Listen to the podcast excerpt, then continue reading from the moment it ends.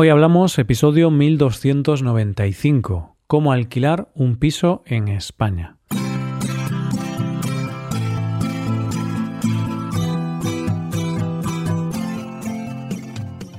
Bienvenido a Hoy Hablamos, el podcast para aprender español cada día. Si te gusta este contenido para aprender español, creo que puedes aprender todavía más si te haces suscriptor premium. ¿Por qué? Pues porque podrás ver la transcripción del audio, ejercicios y explicaciones de los episodios y también podrás escuchar los episodios exclusivos. Puedes usar este contenido en tu rutina de estudio para mejorar tu español y alcanzar el nivel que deseas. Puedes hacerte suscriptor premium en hoy hablamos punto com. Hola, oyente, ¿qué tal? ¿Cómo estás? Hay situaciones muy bipolares, momentos en que podemos pasar de la euforia al drama en solo un segundo. Pues bien, hoy vamos a hablar de algo que te puede llevar a la máxima ilusión del mundo, como es cambiarte de piso. Y también te puede llevar a la mayor desesperación del mundo, el proceso de cambio de piso. Hoy hablamos de cómo alquilar un piso. Este es un tema propuesto y votado por los suscriptores Premium. Muchas gracias a Astrid por proponer este tema. Hay cosas en esta vida que al principio puede parecer que no, pero que en realidad crean mucha tensión y estrés, como ir a IKEA en pareja y discutir sobre el color del sofá o sobre qué clase de estantería poner en el salón. Esas discusiones empiezan por los muebles y pueden terminar con una ruptura de pareja, porque se dan cuenta de que no quieren lo mismo en su relación. Ir de vacaciones con un grupo de amigos que no se conocen demasiado, porque están los que quieren estar todo el día en la playa y los que quieren visitar la ciudad. Eso es tensión asegurada. Y puede que solo quieras que se acaben las vacaciones. En fin, oyente, que hay muchas situaciones que crean estrés, aunque no deberían, sobre todo porque muchas de esas situaciones son para mejorar tu vida, como es amoblar una casa, o para disfrutar, como es irse de vacaciones. Y una de esas situaciones es de la que vamos a hablar en el episodio de hoy. Es algo que casi siempre es para bien, que la mayoría de las veces se hace de forma voluntaria, pero es una de las actividades que más estrés produce a todo el mundo y que ya te agota antes de empezar. Sí, oyente, estamos hablando de alquilar un piso. En esta ocasión, de cómo encontrar un piso en España para alquilar. Lo primero que debes hacer una vez estás decidido a buscar un piso para alquilar y antes de ponerte a buscar es hacerte unas cuantas preguntas importantes. ¿Qué necesito? ¿Qué quiero? ¿Cuál es mi presupuesto? ¿Y dónde puedo vivir con este presupuesto? Parecen preguntas sencillas, pero son la clave para poder encontrar el piso que quieres, ya que un solo cambio en una de esas preguntas puede cambiar toda la búsqueda. Cuando te preguntas qué necesitas, tienes que ser honesto contigo mismo, ya que si te vas a mudar tú solo, a lo mejor no necesitas tres habitaciones y te llega con una sola, por poner un ejemplo. Cuando te preguntas a ti mismo qué quieres, puede ser que tú sí o sí quieras una casa, no un piso, no porque lo necesites, sino porque te gusta. El presupuesto es fundamental para acotar la búsqueda, porque dependiendo del presupuesto puedes irte a una zona u otra, o puedes buscar un tipo de casa u otra. Y eso te lleva a la última pregunta, y es mezclando todas tus necesidades, gustos y presupuesto. La pregunta de ¿dónde puedes buscar? Una vez tienes acotados todos los datos, comienza la búsqueda, y aquí lo puedes hacer de varias formas. Lo puedes hacer tú mismo mediante una búsqueda por diferentes webs, aplicaciones, o lo puedes hacer mediante una agencia inmobiliaria, aunque es cierto que en las webs se anuncian las inmobiliarias también. Las páginas más famosas y las más utilizadas para encontrar piso en España son Idealista y Fotocasa. Yo creo que estas son las páginas que todo el mundo usa, y lo bueno que tienen estas páginas es que puedes dibujar la zona que tú quieres buscar y de esa manera puedes afinar mucho más la búsqueda.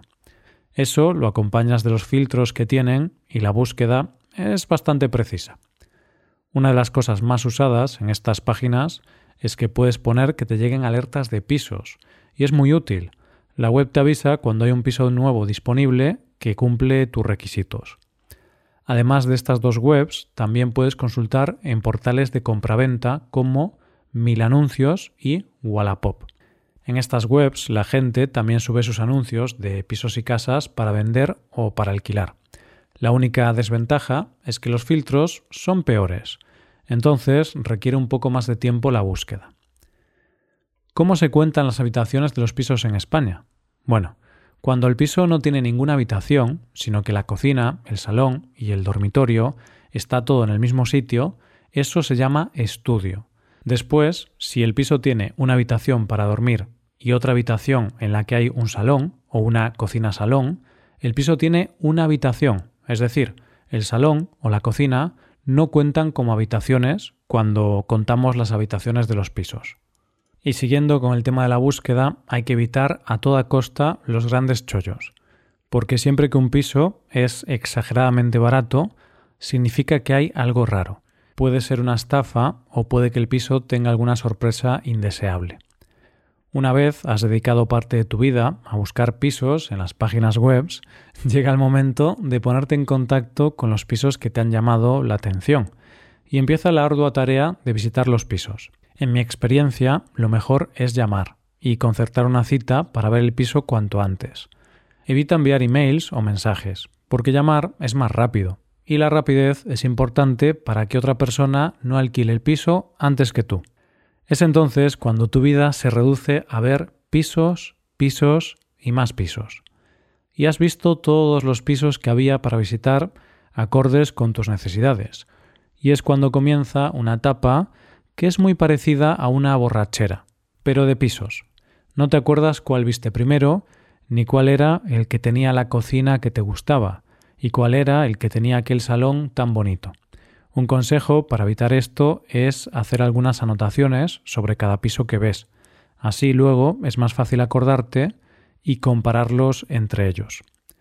Finalmente llega el gran momento, redoble de tambores, fuegos artificiales, lágrimas de emoción, porque llega ese momento en el que ya tienes piso. Enhorabuena, la parte de búsqueda ha acabado. Pero no te creas que la cosa se ha acabado. Ahora empieza una parte muy importante que tienes que saber sí o sí. Estoy hablando de la parte burocrática o legal.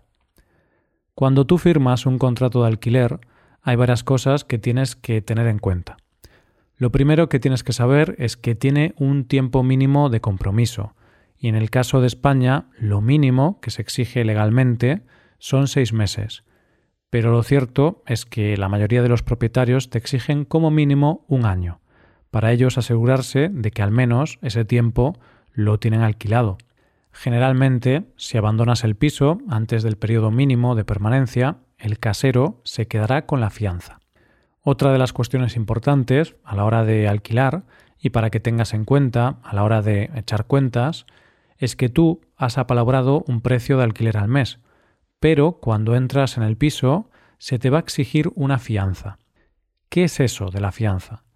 La fianza es como una garantía, un dinero que tú aportas al entrar en el piso y que se te devuelve al finalizar el contrato, siempre y cuando hayas cumplido todo lo estipulado en el contrato y no hayas hecho destrozos en la casa. La fianza actualmente, más normal en España, suele estar entre uno y dos meses de alquiler. Además, lo normal es pagar el alquiler por adelantado entre los días uno y cinco del mes. Es decir, si tu alquiler es de quinientos euros al mes y el casero te pide dos meses de fianza, ese primer mes tienes que entregar mil quinientos euros, dos meses de fianza más el pago de la mensualidad por adelantado. Evidentemente, otra de las cuestiones que se te van a exigir a la hora de alquilar un piso en España es tener solvencia económica. Normalmente, el propietario pide que demuestres tu solvencia mostrando la nómina de tu trabajo, y los propietarios suelen querer inquilinos que tengan nóminas con contrato fijo de trabajo o que sean funcionarios, es decir, trabajadores del gobierno. Esto es porque estas personas tienen un trabajo más estable, por lo que es menos probable un impago de la renta. Pero claro, ¿qué pasa si eres estudiante, por ejemplo, y no tienes trabajo? No puedes alquilar un piso. Bueno, En ese caso, el propietario va a pedir que otra persona te avale, que otra persona sea tu aval, es decir, que otra persona firme también ese contrato de alquiler y se haga responsable del pago si tú, por el motivo que sea, realizas un impago. Por ejemplo, a los estudiantes se les suele exigir que sus padres sean los avalistas del contrato. Pero bueno, esto no solo sucede cuando eres estudiante. Un casero puede pedir un aval cuando quiera. Por ejemplo, cuando yo alquilé mi primer piso, cuando me independicé en el dos mil dieciocho, aunque yo era autónomo y tenía mis propios ingresos, mi casera pidió dos avalistas en el contrato, por lo que mis padres tuvieron que avalar ese contrato. Ellos respondían por mí en caso de que yo no pudiera pagarlo. También, últimamente, es común pedir un seguro de impago de alquiler, que muchas veces se exige que lo pague el inquilino. Este seguro protege al casero en el caso de que el inquilino no realice el pago de la renta en las condiciones pactadas. ¿Y qué pasa si no tienes contrato de trabajo y tampoco tienes a ningún familiar o conocido en España que te pueda avalar? Pues lo vas a tener más difícil, porque puede que algunos caseros no quieran alquilarte el piso porque no puedes demostrar esa solvencia económica. Si tienes este problema, si encuentras dificultades para alquilar un piso por culpa de formalidades legales, podrías intentar conseguir un aval bancario en un banco de España. Un aval bancario es como el aval que te he comentado antes, pero en este caso es el banco el que se compromete a realizar el pago en el caso de que tú no cumplas esos pagos. Pero bueno, conseguir un aval bancario tiene un coste y también requiere bastante papeleo. Yo te lo cuento por si te puede servir de ayuda. Cuando calculas el dinero que vas a necesitar cada mes para vivir en el piso, tienes que tener en cuenta que vas a tener más gastos que el gasto del alquiler. El propietario se va a hacer cargo de gastos como la comunidad y los impuestos del inmueble, pero el inquilino se tiene que hacer cargo de los gastos como el agua, la electricidad, el internet y la tasa anual por la gestión de la basura. Una de las dudas más comunes cuando se entra en un piso alquilado es cuáles son los deberes y obligaciones de los inquilinos. Y en este caso la respuesta es muy sencilla: lo que diga la ley y lo que diga el contrato que cada uno haya firmado. Como inquilino tienes derecho a recuperar la fianza siempre y cuando hayas pagado todos los meses y hayas dejado la casa en las mismas condiciones que cuando entraste. Aquí es muy importante que cuando entres en la casa alquilada se haga una inspección de cómo está la casa y un inventario de lo que hay en la casa. Es decir, si en la casa hay tres sillas de la cocina, es necesario ponerlo por escrito, porque luego puede pasar que el dueño de la casa te diga que había cuatro y se quede con la fianza. Lo mismo con los desperfectos. Si el piso tiene desperfectos, lo mejor es sacarles una foto e informar al casero de los desperfectos que existen en el piso en el momento en el que tú lo alquilas. Como inquilino también tienes derecho a negociar la duración y el precio del alquiler con el arrendatario y a rescindir el contrato siempre y cuando hayan pasado los seis meses mínimos que dice la ley. Para cancelar tienes que avisar con treinta días de antelación y, como te decía antes, si lo cancelas antes de tiempo, generalmente el casero se queda con la fianza. Pero esto depende de lo que hayáis pactado en el contrato. También tienes que tener en cuenta que tienes derecho a renovar el contrato en las mismas condiciones durante cinco años si el piso te lo ha alquilado un particular, o durante siete años si te lo ha alquilado una empresa. Durante ese tiempo, el dueño del piso no puede cancelar el contrato, solo puede hacerlo en casos muy excepcionales.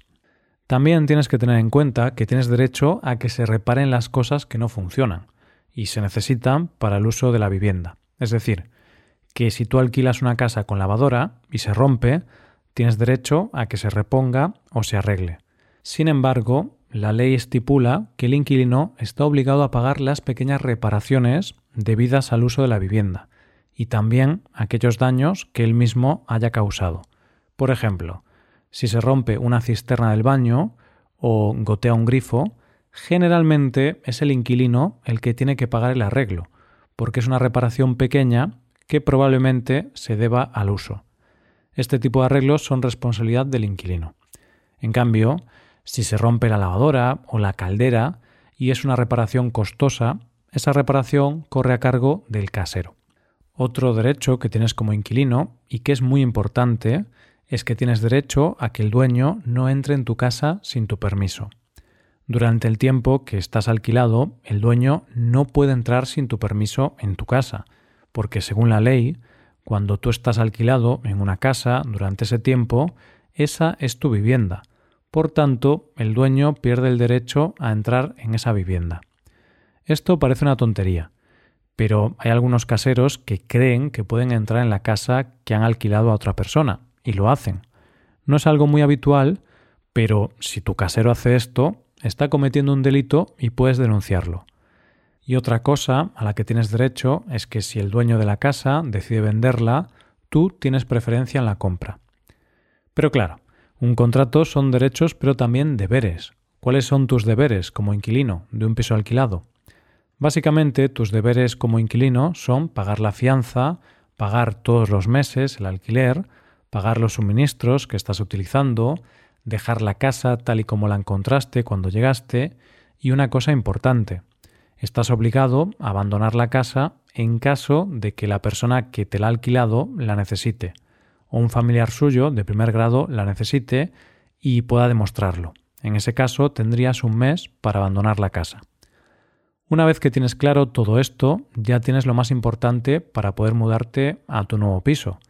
Ahora solo te queda la mudanza e ir a IKEA a buscar muebles. Y en este punto solo te puedo desear mucha suerte. Es una parte complicada, pero ya queda menos para tumbarte en tu sofá nuevo y disfrutar de tu nuevo piso. Y si tienes alguna duda sobre el alquiler en España, deja un comentario en este episodio, en nuestra web, y te la resolveré encantado. Hasta aquí el episodio de hoy. Y ya sabes, si te gusta este podcast y te gusta el trabajo diario que realizamos, nos ayudaría mucho tu colaboración. Para colaborar con este podcast puedes hacerte suscriptor premium. Los suscriptores premium pueden acceder a la transcripción y ejercicios y explicaciones. Hazte suscriptor premium en hoy hablamos punto com. Muchas gracias por escucharnos. Nos vemos en el episodio de mañana. Pasa un buen día. ¡Hasta mañana!